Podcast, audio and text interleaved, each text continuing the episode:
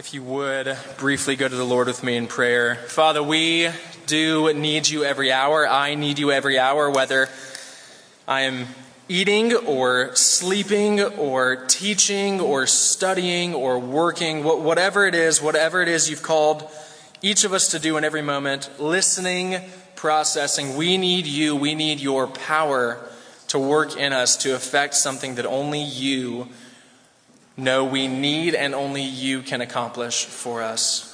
We pray this in your Son's name. Amen. There's a, a slightly more recent meme going around, uh, a trend. Yep, here we go again with the memes. There's a slightly more recent meme uh, that goes something like this Tell me you do blank without actually saying that you do blank. Okay? So if that doesn't, it's a little too conceptual, let me put an example out there for you. An example might be tell me you do CrossFit without actually saying that you do CrossFit. Okay, to all you CrossFit junkies out there, I love you. This is a safe place, but this is just too good of an example to pass up. So, what you would do then is uh, post a picture um, of maybe a, a whiteboard, and on it says WOD, W O D, workout of the day. If you know, you know. So you might post a picture of a whiteboard that says WOD, your workout of the day. You might post a picture of your hands calloused and bleeding. You might say something like, uh, just, just did my first muscle up with like a strong arm emoji or something like that. You might carry around a gallon jug of water. You might wear a t shirt that says Gymshark. You might not wear a shirt at all while you're working out. Who knows? Tell me you do CrossFit without actually saying you do CrossFit. What that's saying is, hey, show me all the things that you're trying to highlight, but don't actually say it necessarily in the exact words. Well, this passage that we're going to look at tonight, 2 Peter 1, it's not about CrossFit, don't worry, but it is about a concept, a doctrine that we know today as union with Christ. But it's from Peter's perspective. A lot of times we hear and we learn about, we read about the doctrine of union with Christ really explicitly in Paul. Paul has his classic language of in Christ, in Him, with Christ. Paul has union with Christ language all over the place. But it's not exclusive to Paul, it's, it's throughout Scripture. And tonight, again, this is sort of a, a broad categorical doctrine that Peter is honing in on. He's focusing in on this concept of union with Christ. And specifically, what he's doing He's trying to expound what it means and what it looks like to have been crucified with Christ and no longer live, yet Christ lives in him. He's trying to expound this idea. What does that mean? What does it actually mean? What does it look like for believers in the present age? That's the language that I want us to pay attention to as we come to the passage. I'm going to read verses 3 through 11. I, I, think in the bulletin it maybe says 3 through 9. That's okay if you're following along. Just keep the eyes going, and if not, keep the ears going. So 2 Peter chapter 1, verses 3 through 11. His divine power should be obvious. That means God's divine power has granted to us all things that pertain to life and godliness through the knowledge of him who called us to his own glory and excellence by which he has granted to us his precious and very great promises, so that through them you may become partakers of the divine nature, having escaped from the corruption that is in the world because of sinful desire. For this very reason, make every effort to supplement your faith with virtue, and virtue with knowledge, and knowledge with self control, and self control with steadfastness and steadfastness with godliness, and godliness with brotherly affection, and brotherly affection with love. For if these qualities are yours and are increasing, they keep you from being ineffective or unfruitful in the knowledge of our Lord Jesus Christ. For whoever lacks these qualities is so nearsighted that he is blind, having forgotten that he was cleansed from his former sins. Therefore, brothers, be all the more diligent to confirm your calling and election, for if you practice these qualities, you will never fall. For in this way, there will be richly provided for you an entrance into the eternal kingdom of our Lord and Savior, Jesus Christ. The grass withers and the flower fades, but the word of our God remains forever. There's a lot here in this text. I cannot say everything that needs to be said. I cannot say certainly everything that I wish I could say. But what we are going to do, we're going to hone in on what, what is the big idea, what Peter really wants you to get from this passage. Again, by the inspiration of the Holy Spirit, what is Peter trying to remind us of? And that's actually what he's doing. Right after this, Peter says that he's, he's not necessarily telling them anything new. He says, This is a truth that you already have, but it's good for him to make every effort to stir them up by way of reminder. So if tonight you think to yourself, you're not saying a lot of new things, that's great because Peter didn't necessarily claim to be saying a lot of new things.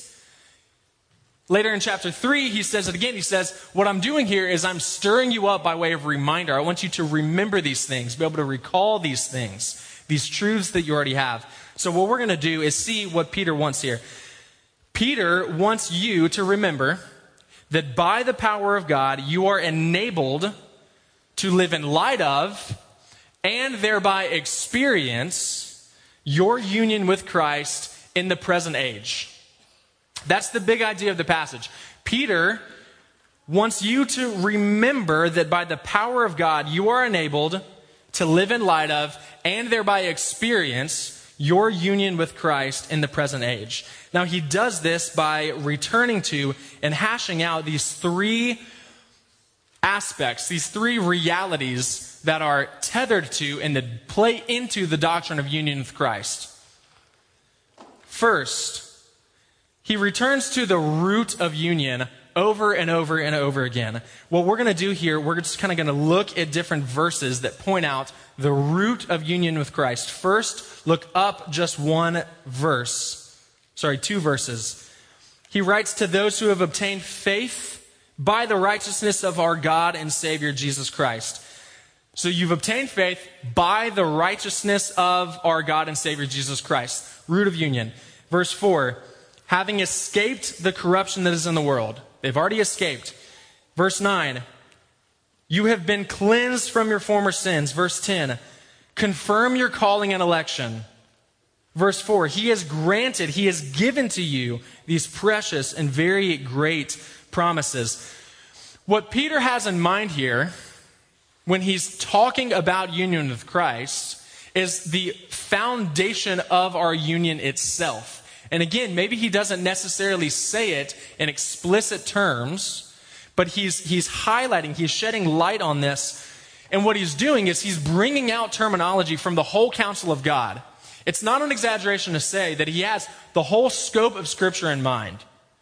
Later on, just shortly after this, and then throughout this short letter, he brings out uh, the prophets. He brings out the law of Moses. He even mentions Paul's writings as inerrant scripture.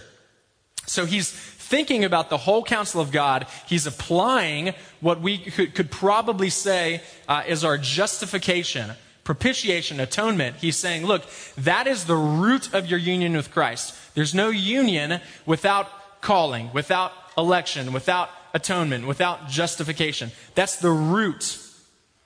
These promises that we've read about already in the Psalms and in Isaiah that we've sung about, these promises that are fulfilled in Christ and then granted to God's people to be received and rested upon by faith alone. It has to start here. You can't expect to move forward. You can't expect to learn accurately and apply accurately the Bible's teaching about sanctification, good works, assurance, perseverance glorification, unless you come back to the root, unless you come back to the starting point. Now, that being said, you can't just stop there. The story doesn't end there. Union with Christ doesn't terminate at justification. The Christian life moves, it's not stagnant, it's active. So, number two, first we saw number one, the roots. Number two, we see the pursuit. Look at verse 5. He says, Make every effort. Verse 8, if these qualities are yours and are increasing. Verse 10, be all the more diligent. Later in verse 10, practice these things.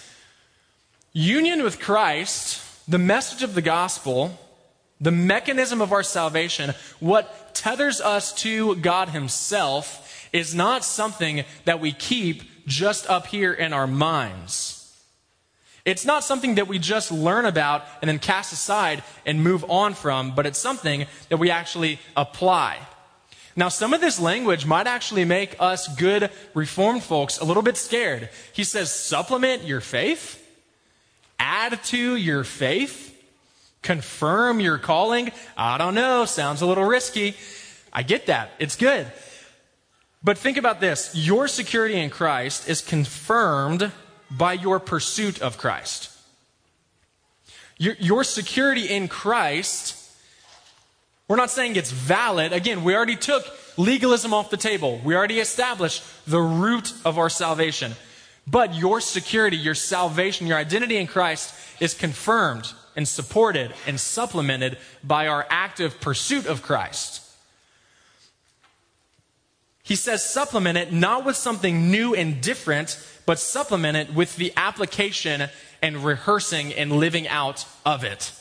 Here's an imperfect illustration that might help a tiny bit. You can be the judge. Uh, if you've ever gone rock climbing, especially rock, rock climbing outside, you know that there is a ton that goes into the preparation process. There's a ton that you have to do to make sure that you can climb safely. You have to go through a really long list. You've got to tie knots a specific way. You've got to make sure that all your pro protection, You've got to make sure that all your pro is working correctly.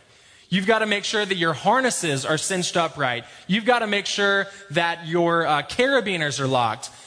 What you have to do, you have to, you have to go through the list. And you've got to make sure that you're actually doing that the way that it's supposed to be done. And then you actually go back with your climbing partner and you do like a little uh, call and response. You go uh, on belay, belay on, climbing, climb on. And even before you get to the point of actually climbing, it's a good thing to have your partner check all your gear. It's a really, really good principle. What you're doing in some sense is you're rehearsing the steps of climbing. You, you are supplementing, quote unquote, the security that you have in the rope and the harness by hashing it out, going over it with your climbing partner. Now, your security technically doesn't depend on that confirmation or supplemental verification process. But here's the thing you definitely wouldn't want to neglect it, you definitely wouldn't want to ignore it. In the same way, Christians ought to take the process of discipleship seriously we ought to take the process of living in a, uh, in a Christ like way seriously, of growing in Christ seriously. And again, just to be very clear, not in a neurotic or legalistic way. Out of the question. But take it seriously in a renewed, redeemed, hopeful way. We should, in a sense, practice, rehearse our union with Christ trusting that we will start to look more like him. Now, again, here, Peter does such a good job at not just giving a principle in the abstract, but he does a great job at showing some of the concrete ways that we can do that. So look at verses 5 through 7 here. For this very reason, because of your union, because of your justification, for this very reason, make every effort to supplement your faith your God given gift of faith with virtue, virtue with knowledge, knowledge with self control, self control with steadfastness, godliness, brotherly affection, and love. Now, we don't have time to dig into the nitty gritty distinctions or nuances in every single one of these terms, but we need to know that uh, while they are not itemized, and partialized, while you don't want to chop them up and treat them as independent things, we should be able to, to distinguish one from another.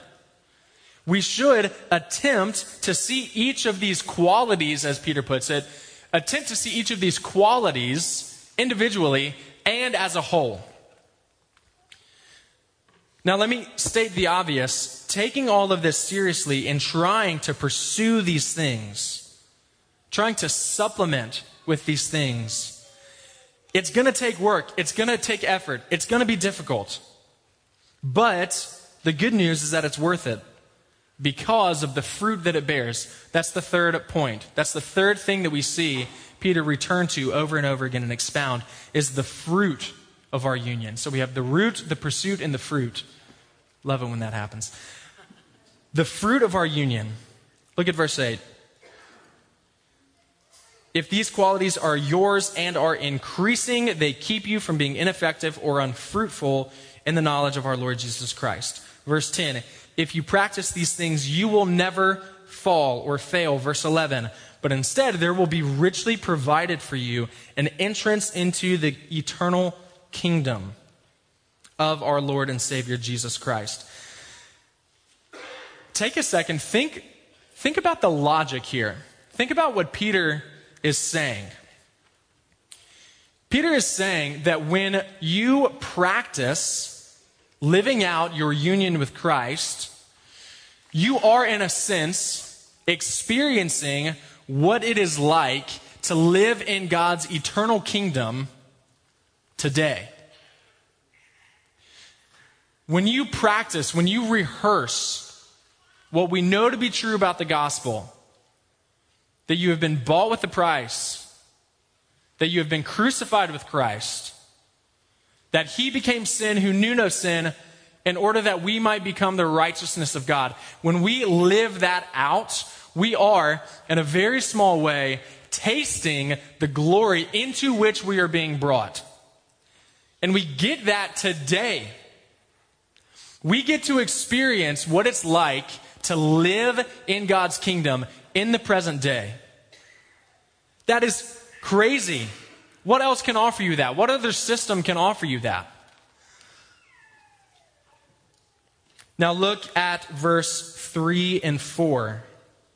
He has called you to his own glory and excellence, or maybe by his own glory and excellence, either way.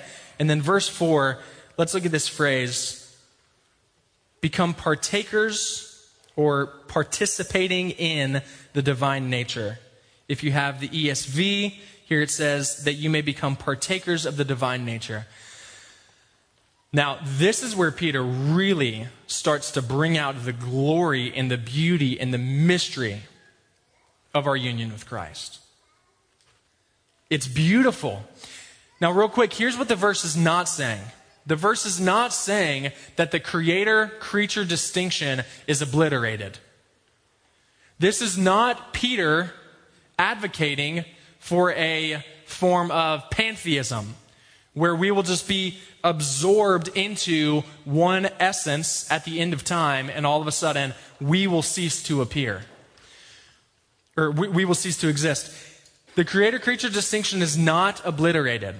He's also not saying that we will become demigods. It's not going to be like in the movie Hercules when he emerges from the like death lake and he's glowing and he's shiny and he's like, finally, I've become the God that I was born to be. You're not going to become a demigod. And your human essence will not be transmuted into something ontologically different. So you're not going to cease to be human. Instead, you are finally going to be fully human. You are finally, in your union with Christ, as a glorified new creation, you will finally be a partaker of the, uh, of the divine nature in such a way that you will become what you were created to be before the fall. You will finally become the perfect image of the glory of God that we were created to be. Irenaeus says this, early church father. He says, The Word of God, our Lord Jesus Christ, through his transcendent love, became what we are, that he might bring us to be even what he is himself. And then Calvin says this the goal of the gospel is to render us eventually conformable to God, not in essence, but in quality, as far as our capacities will allow.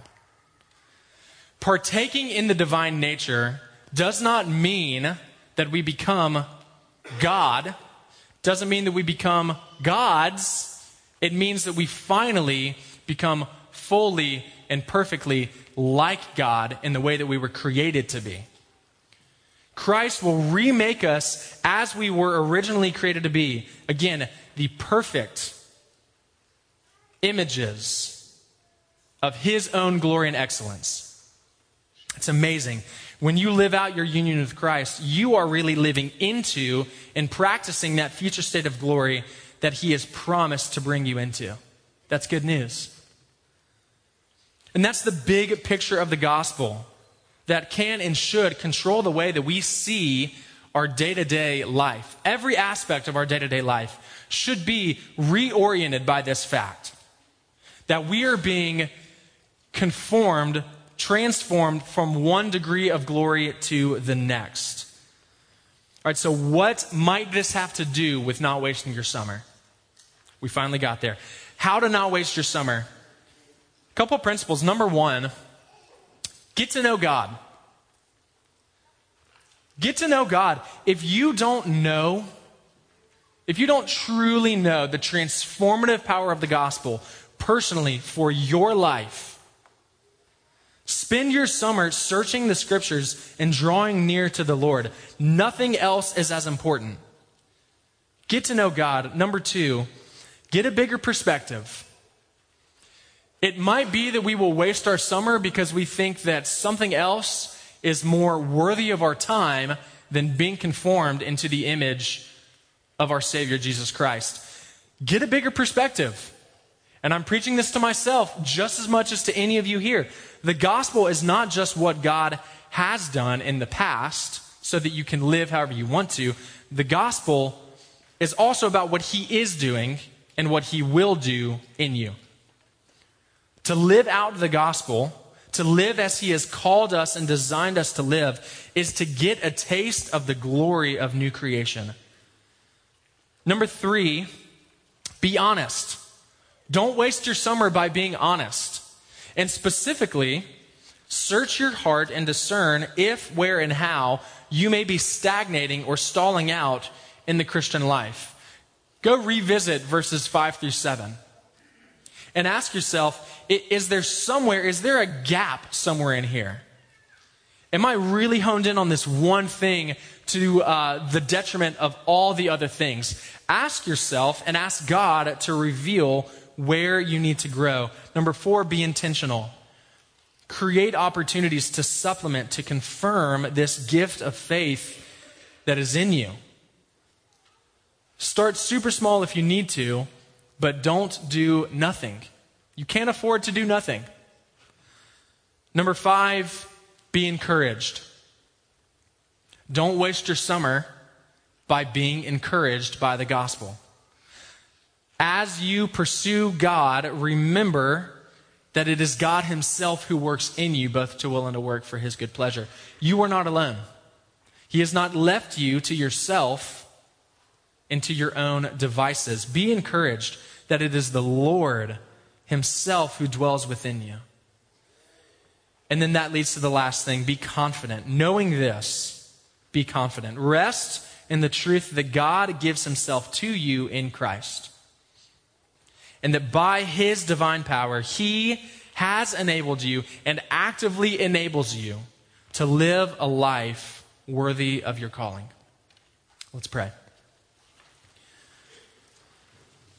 Father, this is such an encouraging passage that you have allowed us to look at together tonight.